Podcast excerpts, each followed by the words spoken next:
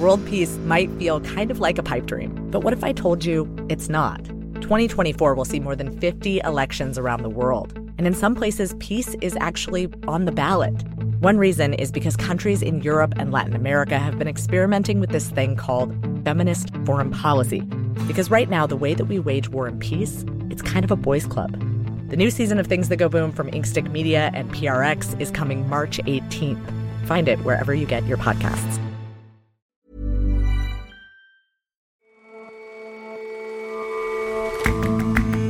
Hello and welcome to The Intelligence from The Economist. I'm Jason Palmer. And I'm Ora Ogunbiyi. Every weekday, we provide a fresh perspective on the events shaping your world. A handful of chemical elements underpin the electronics that run the world. And until now, only a handful of countries did all the mining and the processing of them. But as China shows its willingness to pinch off supplies, its neighbors are building their own capabilities. Chinese government is getting creative with its propaganda. It's opted for a slightly different medium to educate young people about food security a reality TV show.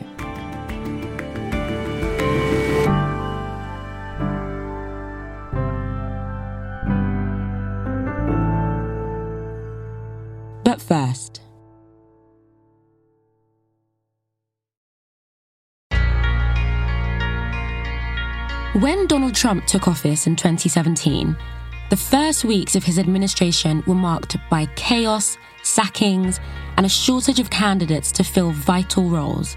Breaking news tonight NBC News has confirmed Donald Trump's national security advisor, Lieutenant General Michael Flynn, has resigned.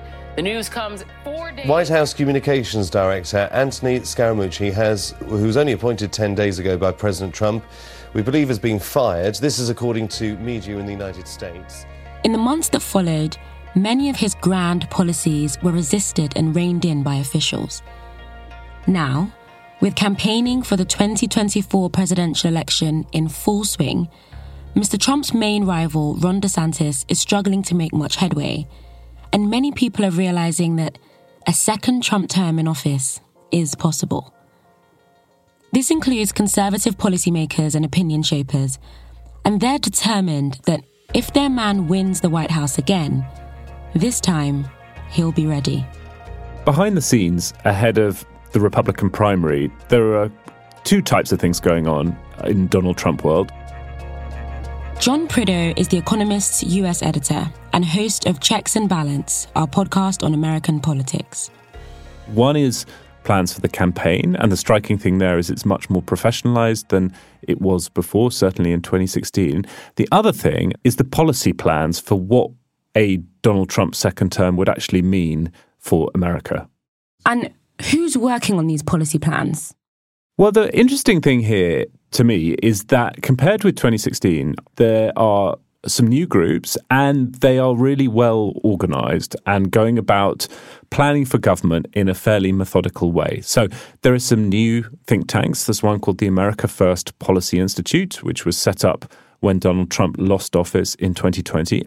There are about eight former Trump cabinet members involved in that think tank and 20 or so people who worked in Donald Trump's White House. And then the other striking thing is that Trumpism, this sort of America First approach has taken over some of the bigger think tanks in Washington, including the Heritage Foundation, which is a big conservative think tank that was really important in the Reagan Revolution back in the 80s and is a big sort of institution in professional American conservatism. And they're busily crafting policy plans for Donald Trump's second term. And there are some others as well. So, what's different with 2016 is it's just much more organized on a much bigger scale and much more methodical. Okay, give me a sense of the scale of the task at hand here. I mean, it sounds like these groups have quite a big job ahead of them. Yeah, they do. Any new administration that comes in has about 3,000, 4,000 political appointees. About a thousand of those need to be confirmed by Congress, but a lot of them don't. And when the Trump team came in in January 2017, they didn't have anything like that number of people. Most people didn't expect Donald Trump would win. And a lot of Republicans at the time, frankly, held views that were diametrically opposed to his. So they had a staffing problem. this time around, those think tanks are trying to make sure that there are, you know, three, 4,000 people who are fully signed up to a Donald Trump America First agenda, who are ready to go and get control of the different federal agencies and bureaucracies on day one and start carrying out their plans. And how are they going about building these plans? What exactly are they trying to do? There is two bits to that.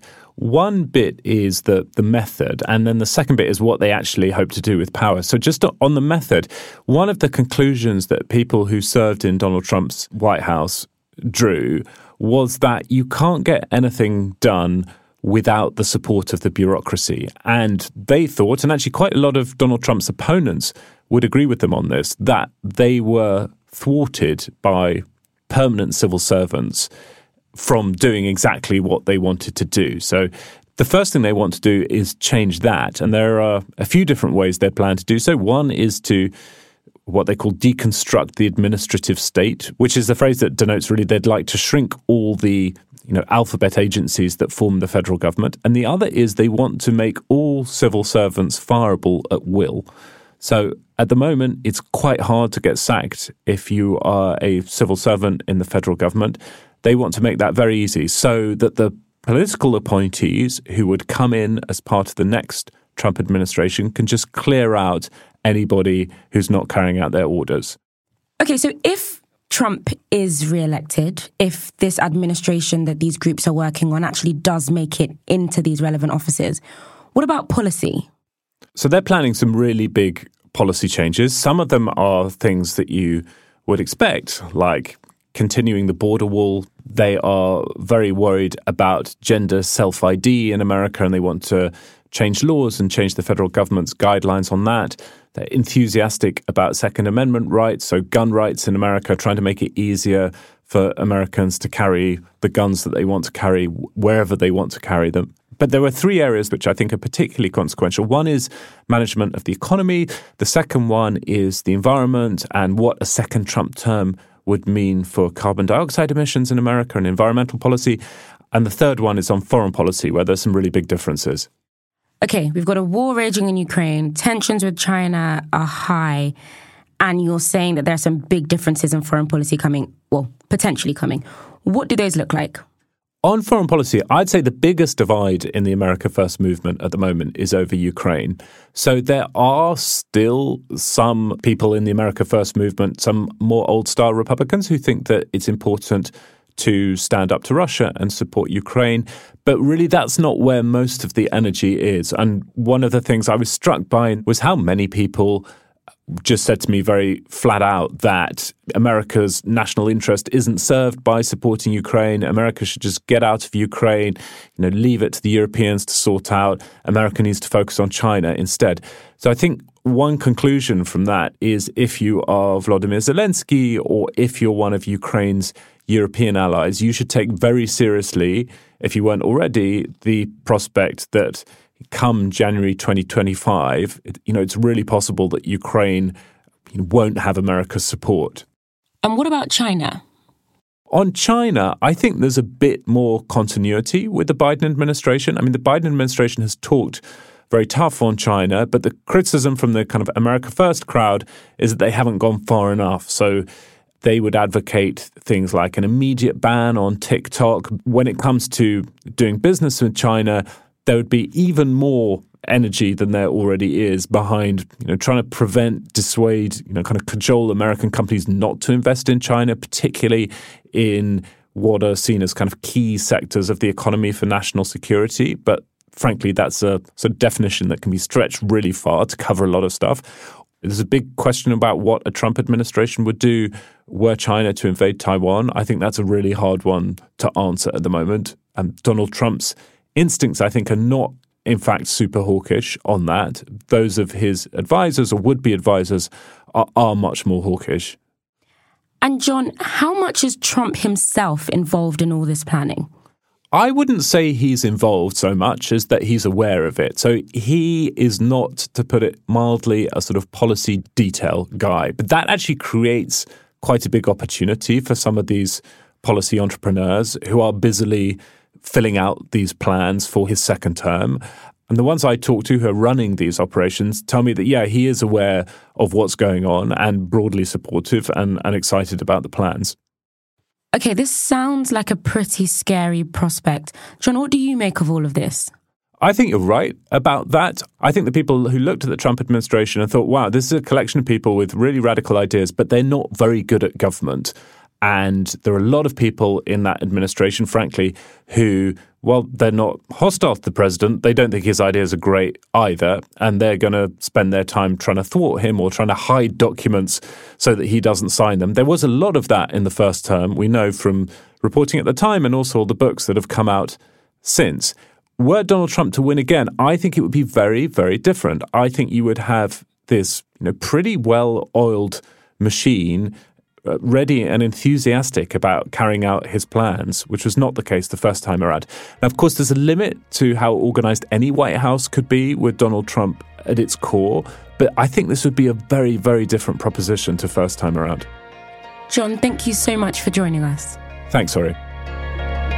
And you'll be able to hear more from John and our colleagues about this topic on next week's edition of Checks and Balance. Download it wherever podcasts fight it out for your vote.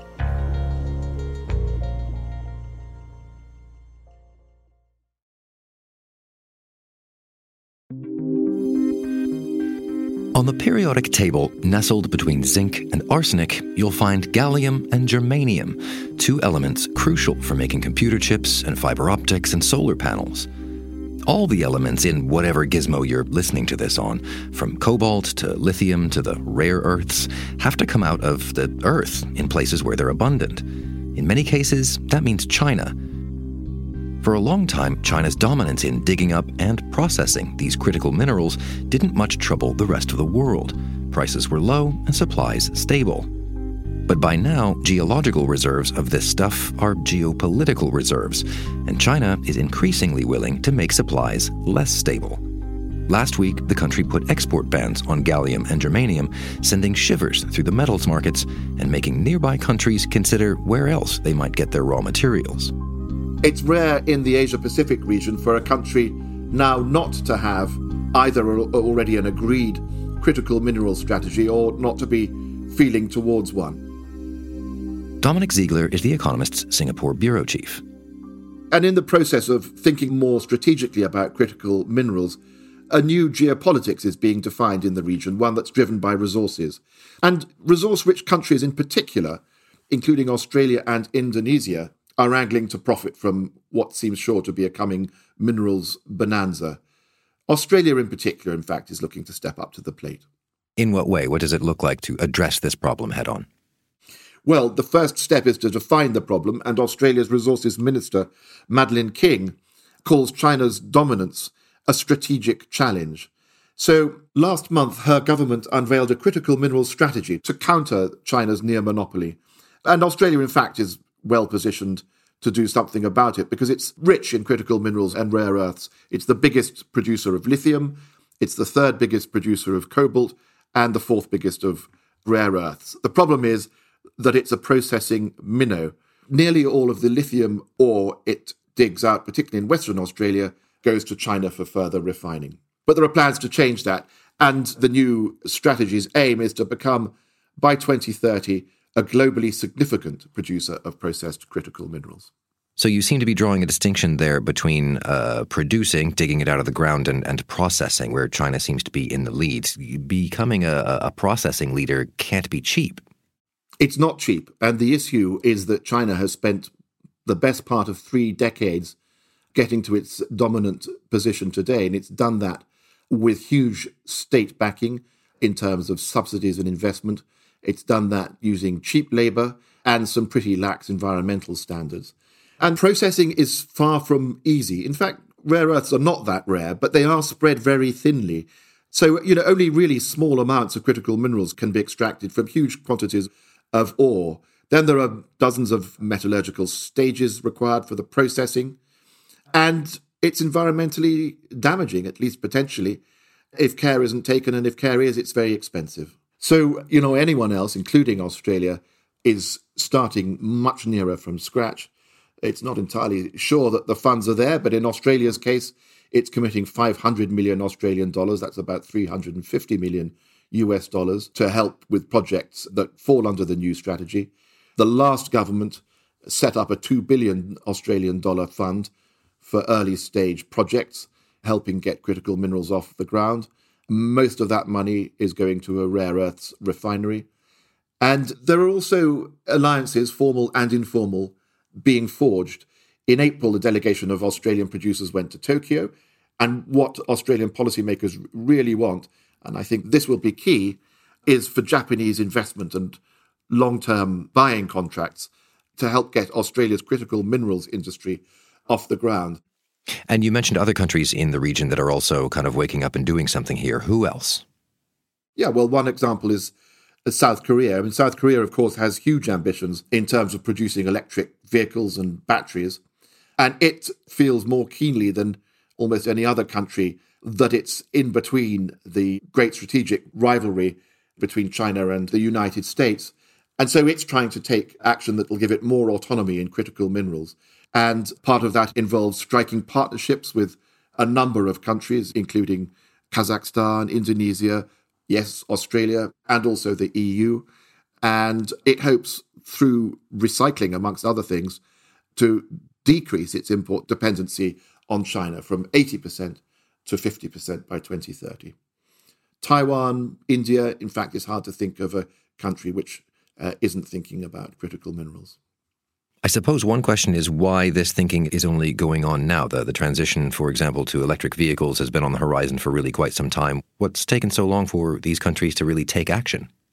Yeah, well, one of the reasons it's taken so long is that actually China has, for the most part, not used its dominance to push up prices. In fact, on the contrary, if it sees any rivals, any potential competitors, it's flooded the market for rare earths or critical minerals, keeping prices low. So customers by and large, have been happy. But Japan learnt well over a decade ago of the risks of reliance on China. It was involved in a standoff with China over some disputed little islands. And in retaliation, China held back supplies of rare earths to Japan. That was a shock to the country, and it certainly goaded Japan into seeking alternative supplies. As geopolitical rivalry has sharpened and as China's own power has sharpened, other countries have started to appreciate the risks of relying on a monopoly supplier. So, you know, all in all, the attempt here is to try to build in resilience, to try to build in alternative supply chains, and not to depend so much on China. In which case, I guess the, the question is how, how plausible is that? It's not as if every country can build up an entire uh, supply chain for itself and its friends, right? Absolutely right. It won't be clear for some time how plausible this strategy will be. One of the things that the strategy relies on is huge amounts of government support and investment in different countries. Another crucial factor will be countries working together. And this kind of new industrial strategy playing out across numbers of countries is really untested and it's far from guaranteed to succeed. And even if it does, that'll be years down the road. And so until then, the world will be relying very much upon China for supplies of these minerals. And I think that even some dominant American companies and even American policymakers, perhaps more in private than in public, will admit that it'll be hard to break China's hold. The risks that China poses are there. Last year, for instance, China threatened to withhold critical minerals from two American defense contractors, huge contractors, Lockheed Martin and Raytheon Technologies, in protest over America's arms sale to Taiwan. But recently, even the boss of Raytheon, which is the world's biggest maker of guided missiles, said we can de risk, but we can't decouple. That hints at the scale of the challenge. Dominic, thanks very much for your time. Thanks, Jason.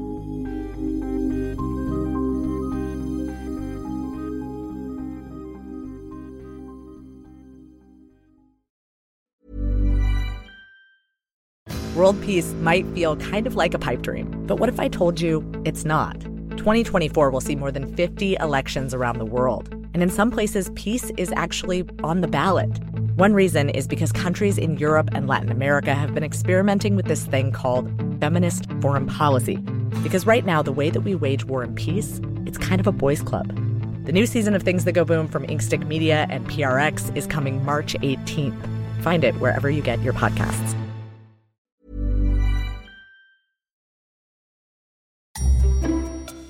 There's something of a formula to a successful reality TV show.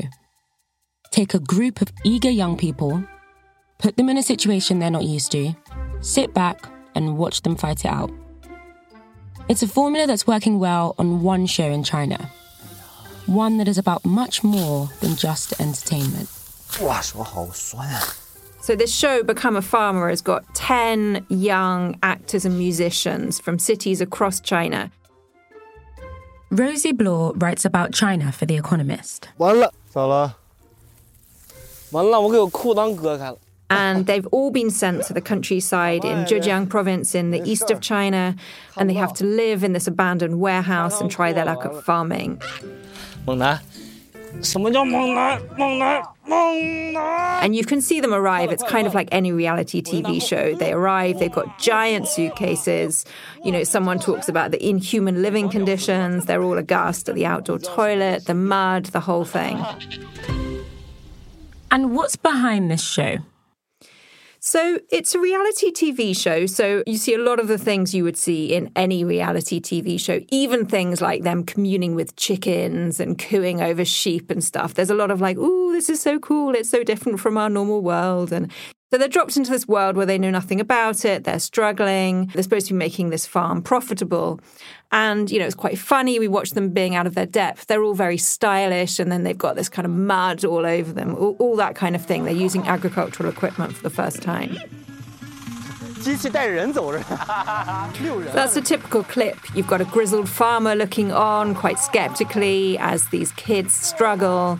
Then they get tired and then they learn a new appreciation for farming. You know, you even hear them saying things like, I'm going to listen to you next time, or I've got the courage to learn. So this is China. It's more than just entertainment, it's also propaganda. Rosie, I'm struggling to see how a show about farming and people communing with chickens is propaganda. Tell me more. So it's interesting. In most reality TV shows, the point is the drama between the contestants. You're trying to eliminate people, there's competition, who's going to get the girl, whatever. It's all about conflict between the different contestants.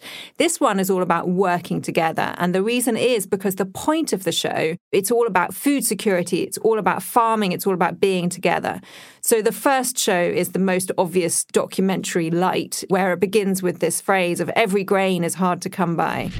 每一粒米，每一颗粮，都来之不易。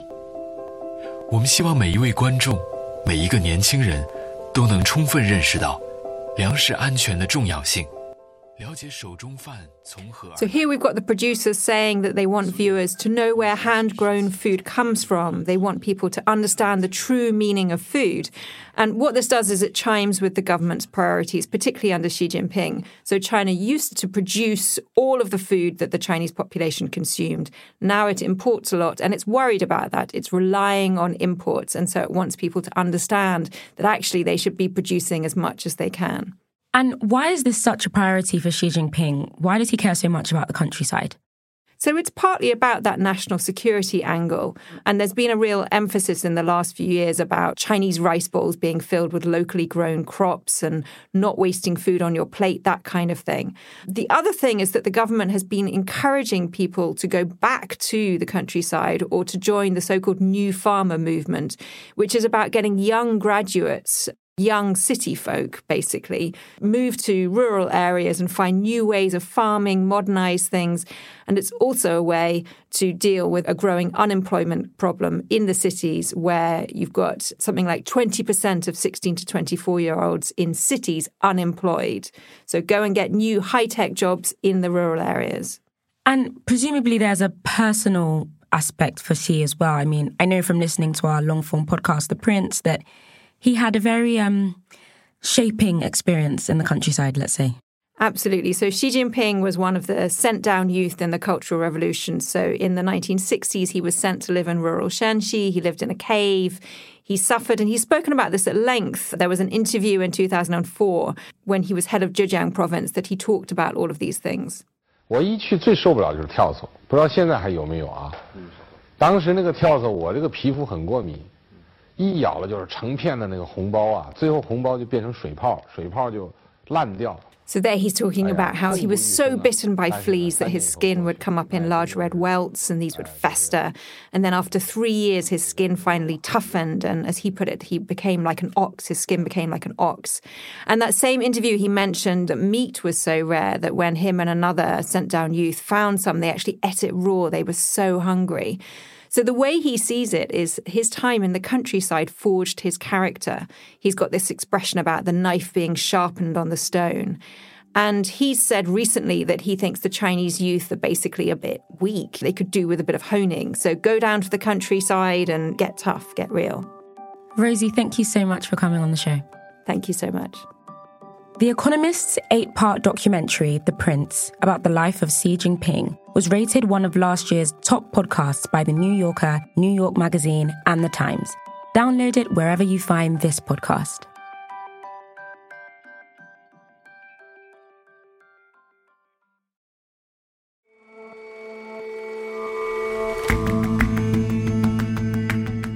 That's all for this episode of The Intelligence. Let us know what you think of the show. You can get in touch at podcasts at economist.com. And if you're not a subscriber to The Economist, you're really missing out. Dive in. Get a free 30-day digital subscription by going to economist.com slash intelligence offer. The link, as always, is in the show notes. We'll see you back here tomorrow.